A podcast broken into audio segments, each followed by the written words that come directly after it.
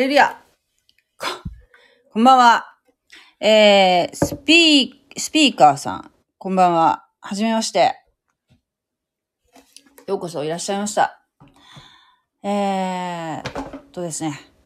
この、私のチャンネルは、聖書を学び、学びましょうと。一緒に学びましょうという、えー、ものでしてね。私も、まあ、なんでしょう。今、聖書を勉強してます。それで、なかなかね、えー私の周りにはクリスチャンがいませんので、まあ、教会に行けばね、いますけれども、えーまあね、それで自分が学んだことを、うん誰かに話したい。だけど、なかなかそれができないという、こうね、日本のちょっと、まあ、そういう事情がありますね。日本はクリスチャンが1%しかいないというところでね。それで、この場を借りまして、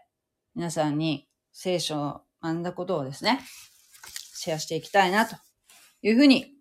考えているんですよ。はい、えー、スピーカーさんは聖書を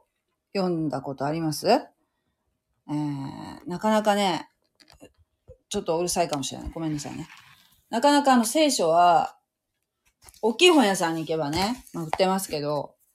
あ、アマゾンとかでもね、買えますけども、普通の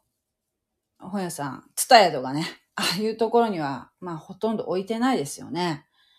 なんで、えー、なかなか、よっぽど興味がある人じゃないと、親しむことがね、やっぱり日本だと難しいんじゃないかなと思うんですね。あの、キリスト教の高校とかね、行った方とかはね、多分授業とかがあると思うんですけれども、そうじゃないとね、聖書を一生こう手に取らないまま、えー一生終わるっていう方がもう日本の場合はね、ほとんどじゃないかなとうので、ぜひですね、この聖書をこの機会にですね、ちょっと興味持っていただけたらいいなっていう、えー思いでやっております。はい。で、あの、マタイの福音書がね、この間終わりました。一応。はい。まあ、あの、勉強しながらね、皆さんにお伝えしたという感じで、もう本当に拙いお話だったんですけれども、でその次な何しようかなと思って、思ってたんですよ。でも創世記、創世記っていうのはあの、旧約聖書っていうね、あの、ところの一番最初に書いてあるのが創世記っていう物語、お話があるんですね。で、そこからこの、まあ、イエス様が出てくるその新約聖書っていう部分なんですけれども、これは、えー全く別の書も、別のっていうかこう、切り離された、分断されたものではなくて、実は一続きになってるストーリーなんですよ。なので、まあ、新約聖書だけの聖書っていうのもあるし、その方が安く手に入るんですけれども、新約聖書の分量って言ったらもうね、本当にあの、まあ、聖書、新約聖書、旧約聖書も全部続いている聖書をこう見たらわかると思うんですけども、えー旧約聖書の分量と新約聖書の分量っても圧倒的にもう旧約聖書の分量の方が多いんですね。で、新約聖書のこのマタイの福音書っていうのをいきなり読み始めても未信者の方がね、多分何を書い、何、何言ってんのか全然わかんないと思うんですよ。だけど、この旧約聖書をちょっとかじると、なんとなくこう、このマタイの福音書の言ってることが、なんとなく分かってくる。特に最初の、マタイの福音書の第一章のところに、うん、系図、系図っていうかね、こうあの、うん、そのイエス様までの、その、キリスイエス・キリストの系図っていうのが載ってるんですけども、が書いてあるんですね。マタイの福音書の。これが、うんただのこのカタカナの羅列にしか見えないんですけど、最初はね。だけど、その旧約聖書を読むと、これが、この一人一人が、なんか、えー、なんて言うんでしょうね。旧約聖書に出てきた登場人物がここに出てくるので、あ、なるほどっていうふうに、こう、なんていうかな。知ってる人にまた再会したような、生き生きとしたこの人物が思い浮かんでくるわけですよ。なんかそれを知らないでここを読むとただのカタカナの羅列にしか見えない。だから絶対やっぱ旧約聖書の知識っていうのがあった方が、新約聖書の理解が、えー、深まると思うんですね。えー、ということでですね、まあ、じゃあ創世記の話をしようかって思ってたんだけど、たですよ。このやっぱこの創世記って、またこれもめっちゃ難しいんですよ。私にとってはね。ねあの結局ね、これがな、聖書って何を言わんとしてるのかなっていうところをざっくり、やっぱりお話ししないと、なんていうかな、大掴みな、この聖書の流れっていうのをお話ししないと、うん、なんていうかな、聖書に全くその、親しみがない人に分かってもらうっていうかね、まあ、難しいかなっていうふうに思って、その聖書が書かれた目的みたいなのをね、うん、私もちょっと、なんか、なん、なんというふうに言ったらいいのか、ちょっと悩んだんですけども、そうね、実はね、アブラハムっていう、その、ま、あの、えっと、最初の、その、創世記のね、アブラハムって聞いたことある？アブラハムっていう人のストーリーからやって、その最初のアダムとかエヴァとか、そういう話はもうちょっと、とりあえず置いといて、アブラハムからやろうかなって 考えてたりしたんですけども、あやっぱりでも、最初のやっぱり、一生一節のところもお話ししないといけないかなっていうふうに今日また思ったりして。ですね。まあ、ちょっと大掴みに今日なんかちょっと取り留めもない話になりますけれども、まあ、よかったら聞いていってください。まあ、ちょっと読みますね。とりあえずね。あ、スピーカーさんは、えっ、ー、と、聖書読んだことあるんだ。おおすごい。それは、どういう、なんていうんですか、学校とかで読まれたのかな？それとも、ご自分でなんか、持ってらっしゃるのかな？も、もし、聖書を持ってらっしゃるんだったらね、ぜひね、あの、開いていただきたいなと思ったりするんですけれども、あと、まあ、聖書ってね、買うと結構な金額が結構高いんですね、聖書っていうのはね。なので、えー、今、結構ネット上で無料で読める時代なんですよ、実は。ま本当はね、興味のある方ってのも、紙のね、本もね、うん、あの、一つ持っていらっしゃった方が、まあ、何かと便利ではないかなとは思うんですけれども、パッと開けるからね。だけど、ネットだと無料で読めます。で、あの、私がおすすめするのは、そうね、インターネットで読めるのだったらね、えっとね、ウィキソースっていうのだったら、えー、口語訳の古い訳の聖書が読めますね。それすぐ無料で読めます。あと、えー、っと、そうね、アプリだったら、U バージョンっていうね、アプリを入れると、それは、えー、っとね、新共同訳っていう日本語訳のね、聖書と、あと、口語訳がやっぱり入ってるね。口語訳が読めますね、日本語だったら。で、あとはね、海外のその英語の聖書も読めるし、まあ、いろんな国の言語の聖書も読むことが、その U バージョンっていうアプリを入れることによって、えー、読めます。それ私すごくお勧めします、U バージョンは。で何がこれいいかっていうと、うん、なんていうかな。例えば学んだこととか気がついたこととかをノートっていう機能があって、そこにこう、例えば、うん、コピーペーストもできるし、あと自分で書き込んだりとかもできるし、えそういう意味で後で読み返したときに、あ、これどういう意味だったかなっていうふうに思ったときに、自分がそういうふうに入れといた資料とかをこう引っ張り出して、後で確かめることができるね。U バージョンっていうのも、は私はすごく使ってます。他にはね、まあ、他にもいろいろ無料のあるんですけれども、まあ、なんと言ってもすごいなっていうのは、新海約聖書っていう、まあ、福音派の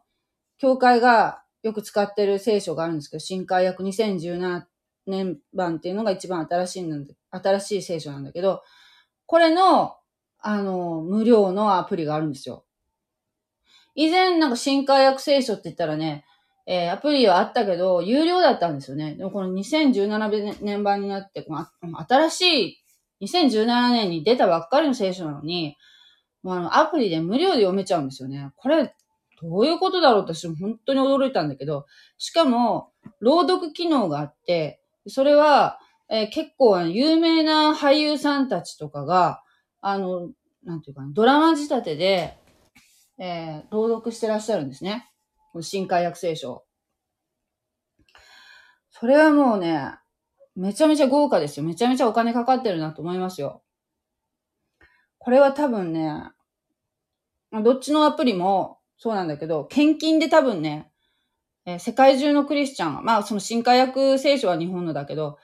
U バージョンとかもね、うん、世界中のクリスチャンが献金して、そういうことがこうなされているんだなと思うんですね。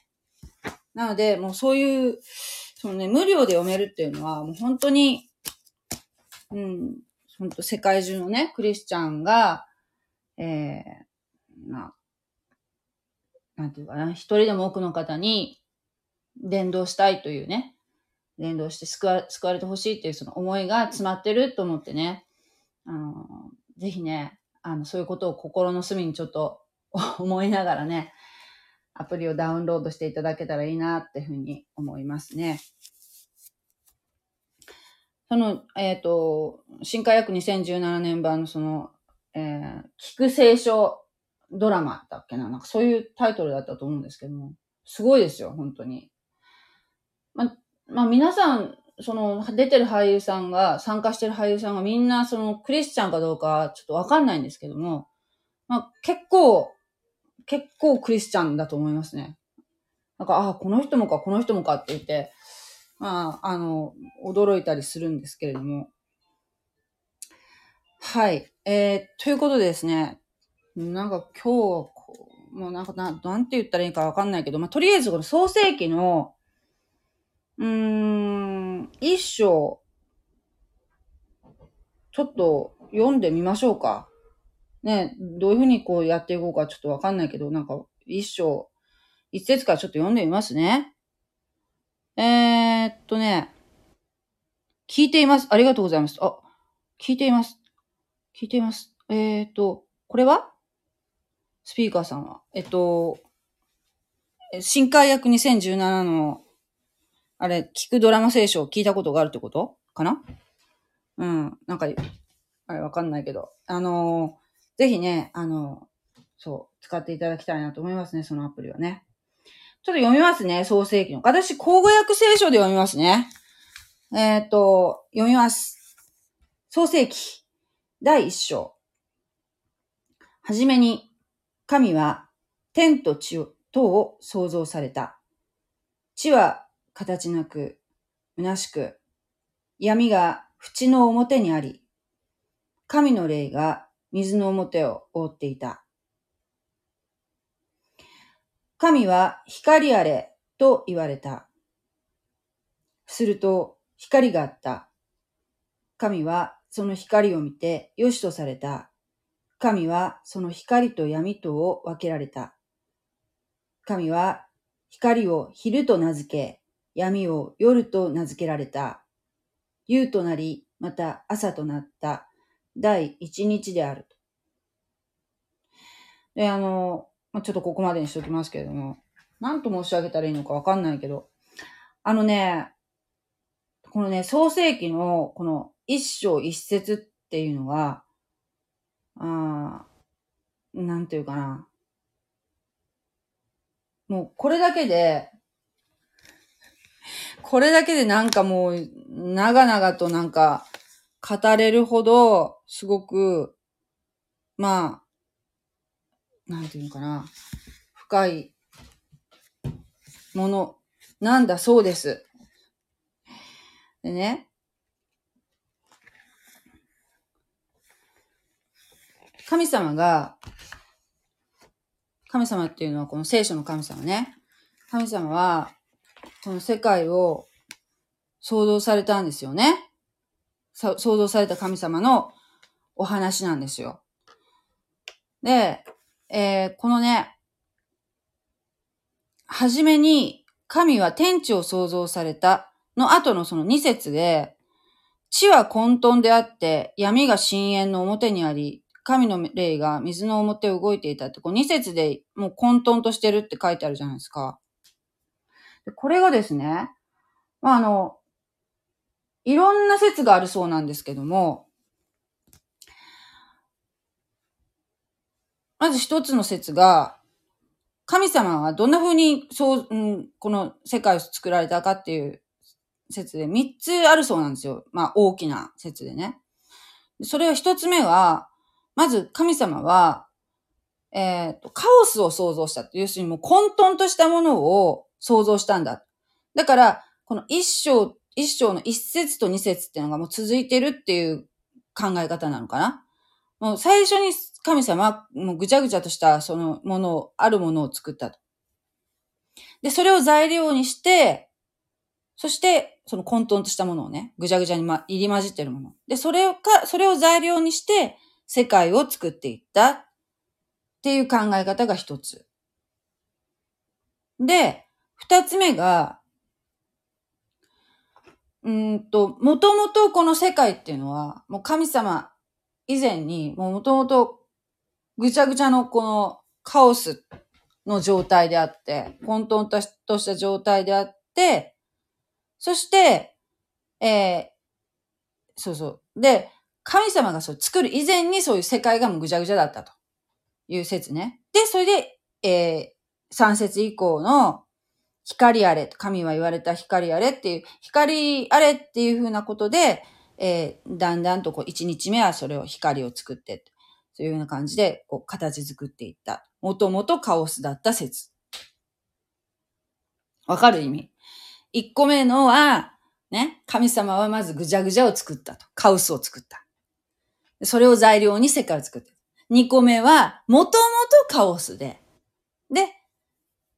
三節目以降、その一日目にこれ作って、二日目にこれを作ってっていう風な感じで作っていったっていう説ね。ちょっと一節、一、一、一個目と二個目の違いがなんかちょっと、えー、分かっていただけたかな？で、三つ目の説っていうのが、これが私が今習ってる、あの、聖書塾の、えー、考え方なんですけども、これはね、一節目の初めに、初めに神は天と地とを創造されたっていう一節、一章一節の言葉と、二節目の地は形なく、虚しく、闇が縁の表にあり、神の霊が水の表を覆っていたっていう、この一、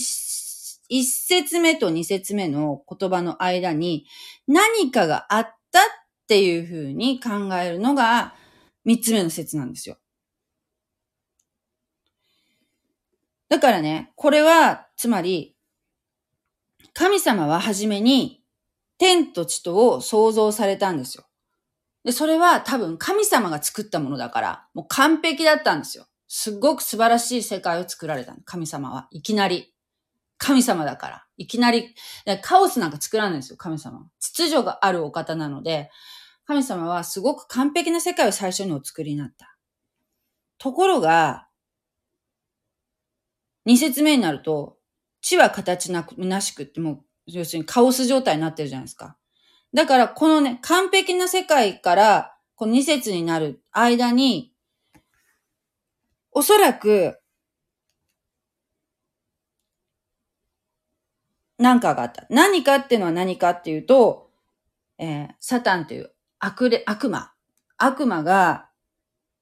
の堕落によって、で、えー、神様がその悪魔を裁かれた。裁かれたことによって、えー、せっかく神様がお作りになった完璧な世界が一旦ぐちゃぐちゃになってしまったと。っていうのが三つ目の説ですね。私、私は、この三つ目の説にのっとって、えー、聖書を学んでるんですね。そう、えっ、ー、と、創世記の一、一章一節は完璧な世界。そして、二節は何かが起こった。多分、神の裁きがあって、一旦世界はぐちゃぐちゃになって、呪われた世界になりました。二節でね。そして、三節で、神様は、また、世界を再創造、回復させようとされて、え神は光あれと言われた。すると光があったっていうところに繋がっていくんだよっていう、えー、ことだと思うんですね。うん。で、サタンが堕落したことについては、エゼキエル書の、エゼキエル書の、これ旧約聖書なんですけど、エゼキエル書の28章の、28章のね、11節にこんな風に書いてあるんですね。えー、っとね。また、主の言葉が私に望んだ人の子よ、鶴の王のために悲しみの歌を述べて、これに言え、主なる神はこう言われる。あなたは知恵に満ち、美の極みである完全な因である。あなたは神のそのエデンにあって、もろもろの宝石があなたを覆っていた。すなわち赤目の紅玉、青玉、木、観覧石、緑中石、島目のサファイア、ザクロ石、エメラルド、そしてあなたの造眼も彫刻も金でなされた。これらはあなたの作られた日にあなたのために備えられた。私はあなたを油注がれた守護のケルブと一緒に置いた。あなたは神の聖なる山にいて火の石の間を歩いた。あなたは作られた日からあなたの中に悪が見出された日まではその行いが完全であった。あなたの商売が盛んになると、あなたの中に暴虐が満ちて、あなたは罪を犯した。それゆえ、私はあなたを神の山から汚れたものとして投げ出し、守護のケルブはあなたを火の石から、石の間から追い出した。あなたは自分の美しさのために心高ぶり、その輝きのために自分の知恵を汚したゆえに、私はあなたを地に投げ打ち、王たちの前に置いて見せ物とした。ね、うーん、書いてあるんですけど、これが、サタンの堕落について書かれているところなんだそうです。サタンってね、いうのは悪魔のことなんだけど、悪魔ってね、あの、もともとね、最初から悪魔じゃなかったわけですよ。もともと天使長だったって言われています。で、ここに書いてあるように、エゼキエル書のこの箇所に書いてあるように、うん、サタンはもともと、この美しい、もう美しくてすごく立派ですごく強力強い、えー、天使長だった。だけど、神様に、うん、反乱した、反、反抗した。自分が拝まれたいと思ったんですね。自分が神様のように拝まれたいと思ったために、神様によって裁きを受けたと。それによって、うん、せっかく神様が最初にお作りになった素晴らしい世界は一旦ぐちゃぐちゃになってしまったんだよと。で、それを再創造されたんだよっていうところが、この創世記の1節から3節のこの短い間に、示されてるんだっていうふうに、えー言われてるんですね。そして、神様は、えーもう、再び素晴らしい世界を作って、エデンのその、作ってね。で、そこに、えー神様の似姿に似せて、人間を作りになったんですね。えー塵から、土くれの中から人間をこう、手図からね、形作られたんですね。そしてその園の中、園に置かれたんですよ、人間を。配置されたんですね。で、えー最初は、その人間と神様との関係はすごく良かったんだけど、えーっと、もう本当に、創世紀の一章の、一章じゃない、創世紀の三、三章でも早速人間は、うん、蛇の誘惑にあって、神様に背いたんですね。それは、神様が人間を作りになるときに、まあ、天使に対してもそうなんだけど、サタンに対してもそう、サタンね、あの、天使を作りになった時もそうだったんだけど、神様は、えっ、と、お作りになったものに、ロボットのように作ることもできたわけですよ。だけど、だけど、あの、神様は、自由意志を与えられたんですね。自由に選択する、えー心を与えられたんですね。それは、神様が人間に与えられた最大の賜物なんですよ。自由意志が、えーなかったら、神様が、うん愛してるよ。人間に対してはお前のことが大好きだよっていうふうにおっしゃったときに、ロボットだったら、ね愛してるって言われたら、愛してるってもう無機質に答えて、それでなんていうかな、もう、うん、そういうのは神様望まれてない。本当に心から、えーなんていうか、コミュニケーション、取りたいっていうふうに神様は願ってらっしゃるんですね。そうじゃないと、自由意志がなかったら、えーなんていうかな、人間と神様の、うん、なんていうかな、ここ、本当の、本当の愛、愛の関係っていうんですか？本当に愛し合う関係っていうのは成り立たないんですよ。それが、なんていうかな、強制でもなく、本当に心からお互いに、そういう世界を作りたくて、神様は人間を作りになったのに、三章で、創世紀の三章で早速人間は、その自由意志が負の方に働いて、えー神様と、なんていうかな、に背を向けたっていうかね、神様のことを、と、うんっ、ていうか、断絶があったわけですね。で、それ以降の人間が、えーは、アダムによって、うん、人間に罪があるものとなってしまったんですね、人間はね。生まれながらにして。もうずっとその、アダムの DNA でね。で、これは、これがね、すごくね、あのね、理解が難しいところなんですけれども、なんでアダムが、えー罪を犯した神様に背いたから、背いたら人間が、すべての人間がね、罪があるようになってしまったかっていう。私は関係ないの。私はアダムじゃないのに、なんで私ので罪があるものとされてしまったんだっていうふうに考えると思うんですけれども、アダムは人類の代表なわけですよ。もう、代表、代表なんですよね。だからね、その代表たるアダムが、神様と、うん、なんていうかな、契約の代表、なんていう説明したら難しいな。なんて言ったらいいんだろう。アダムが罪を犯したときに、もう、なんていうかな、連帯責任。連帯責任じゃないけど、うーん、まあね、そ、それに近いかな。もうね、これがね、なんかね、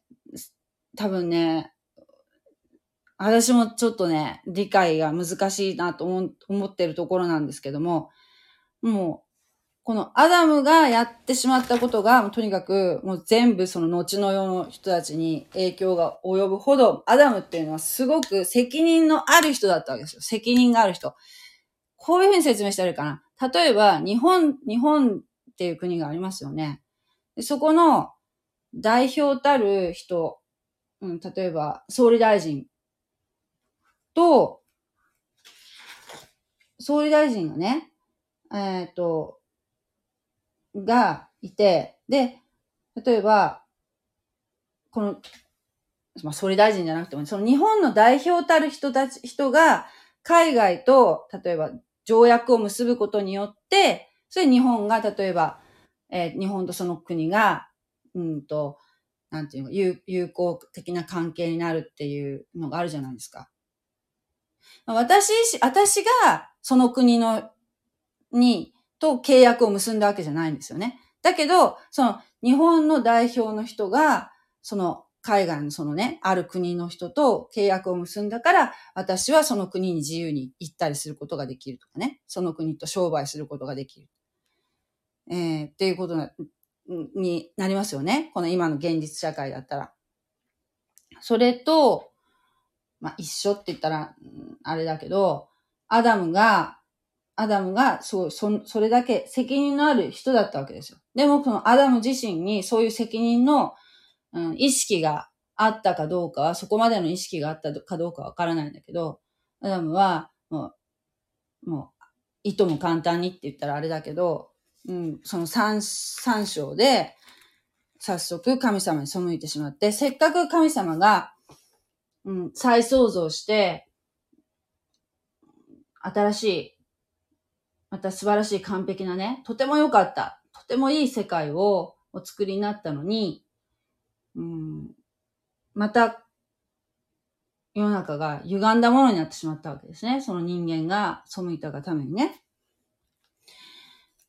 それで神様はこの世界をまた、うん、なんていうかな、神様の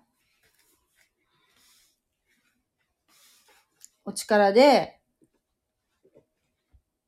うーん、なんていうかな。人間をね、を救おうという計画をされるわけですよ。それが、このね、三章の、えー、創世記の三章の十五節の、えー、これは、すごく大事なところなんですけども、えー、あるお言葉をですね、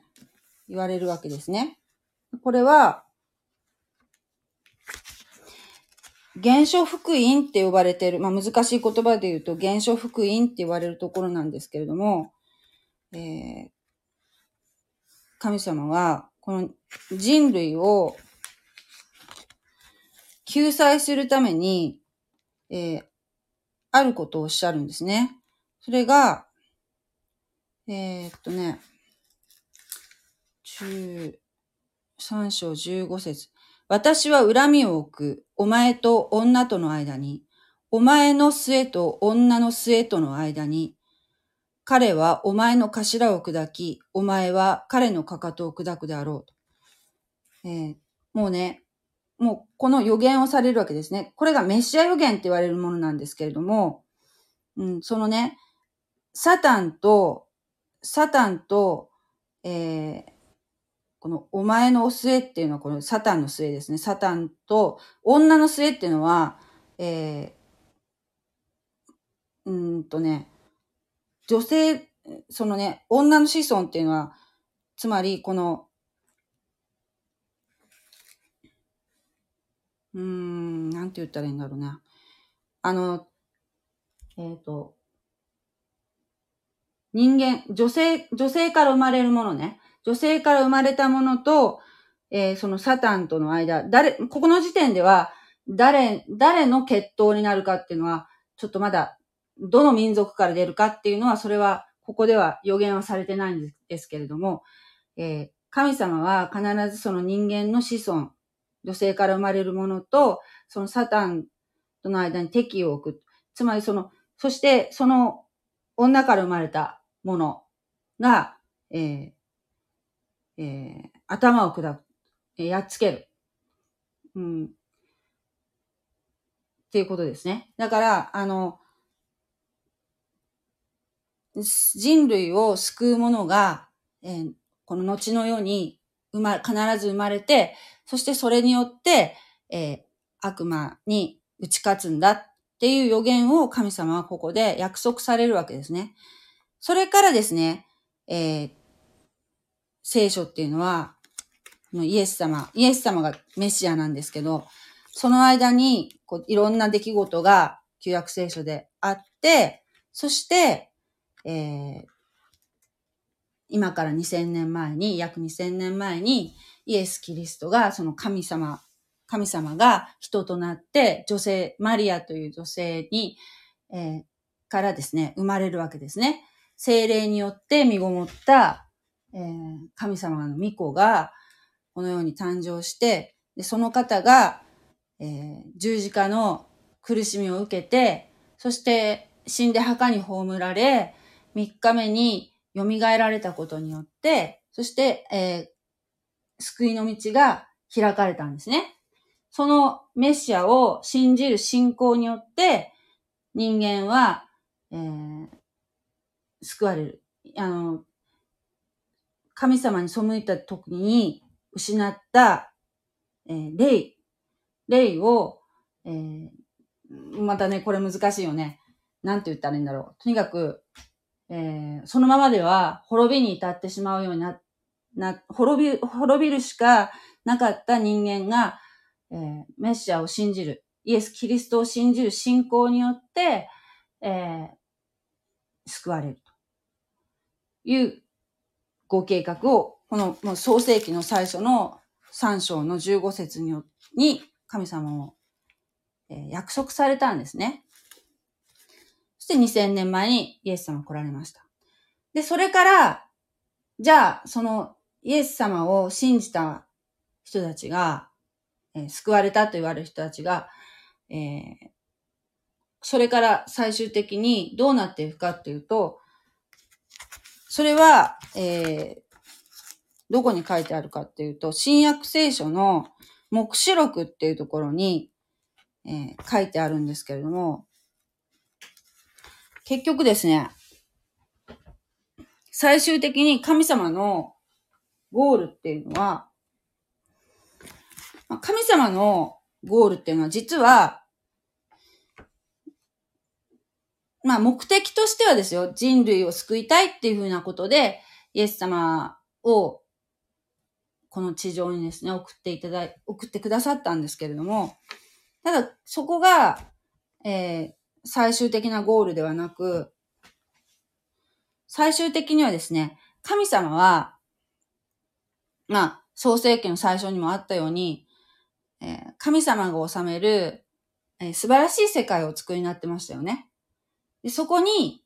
住む国を、王国を作られたんだけど、王国には何が必要かっていうと国民が必要ですよね。その国民の、を、神様はお作りになったわけですよ。人間というものを置かれたわけですよ。で、その人間と神様が対話して、えー、生きていく素晴らしい世界っていうのを神様は、えー、お作りになったんだけど、えー、もう人間の自由意志をお与えになったっていうのが負に働いて人間は堕落しましたよね。ところが、そのイエス・キリストを送ることによって、人え、ー、と、その救われた人人たちによって、えー、なんて言うんでしょう。世界中の人たちが、に伝道がなされて、で、最終的に神様が望んでおられるゴールっていうのは、えー、また再び素晴らしい王国っていうのを神様が治められる王国っていうのを、えー、再創造され、再創造っていうかね、また、あの、そこがもう最終的なゴールになるわけです。で、それが、えー、ヨハネの目視録っていうところにどんな国なのかってことが書いてあるんですけれども、もうね、なんかこう、ざっくり説明するって言ってもなんかこう、なんて言ったらいいのか、やっぱ難しいよね。人に説明するのっていうのはとっても難しいなと思うんだけど、うん。それはね、新天新地っていう、もう最終的な、本当に最終的なゴールっていうのは、その新天新地っていう、もう、あ呼ばれるその国なんですけれども、新しいエルサレムっていうね、新しい天、新しい地っていうものがあるんですけども、まあ、これちょっと読みますね。えー、っと、ヨハネの目視録の21章に書いてありますけれども、私はまた新しい点と、ここすいません。この新共同訳で読んでます。私はまた新しい点と新しい地を見た。最初の点と最初の地は去って行き、もはや海もなくなった。新しいその王国は海がないそうなんですけども、さらに私は聖なる都、新しいエルサレムが夫のために着飾った花嫁のように用意を整えて神の元を離れ、天から下ってくるのを見た。その時私は玉座から語りかける大きな声を聞いた。見よ、神の幕屋が人の間にあって、神が人と共に住み、人は神の民となる。神は自ら人と共にいて、その神となり、彼らの目の涙をことごとく拭い取ってくださる。もはや死はなく、もはや悲しみも嘆きも老苦もない。最初のものは過ぎ去ったからである。えー、書いてありますけども、これが、まあ、新しい天、新しい地のことなんですけれども、これが神様の最終的なゴールなんですね。っていうのが、えー、まあ、聖書の大まかな、ざっとした流れなんですけれども、まあ、これだけ聞いても多分ね、わか、わからないと思うんですけれども、まあ、その中でですね、まあ、いろんなことが、出来事がですね、聖書に書かれてるし、そして、もう、すでに終わった過去のことだけが書いてあるんではなく、さっき申し上げたね、目視録のところみたいに、これから先起こることも、えー、この聖書の中には、えー、書いてあるんですね。この先このようになりますよっていうことが書いてあります。という意味で、もう非常に難しくはあるけれども、すごく興味深くて面白い書物だと思うんですね。でも、これを何の導きともないまま読んでもなかなか、えー、理解が難しいと思うんですけれども、えー、それで私は聖書を正しく知りたいなと思って今勉強してるんですね。で、その学んだことを、えー、皆さんにお話ししようと思ってます。でちょっとこれからね、どういうふうに、えー、進めていくかっていうのは、ちょっとまだ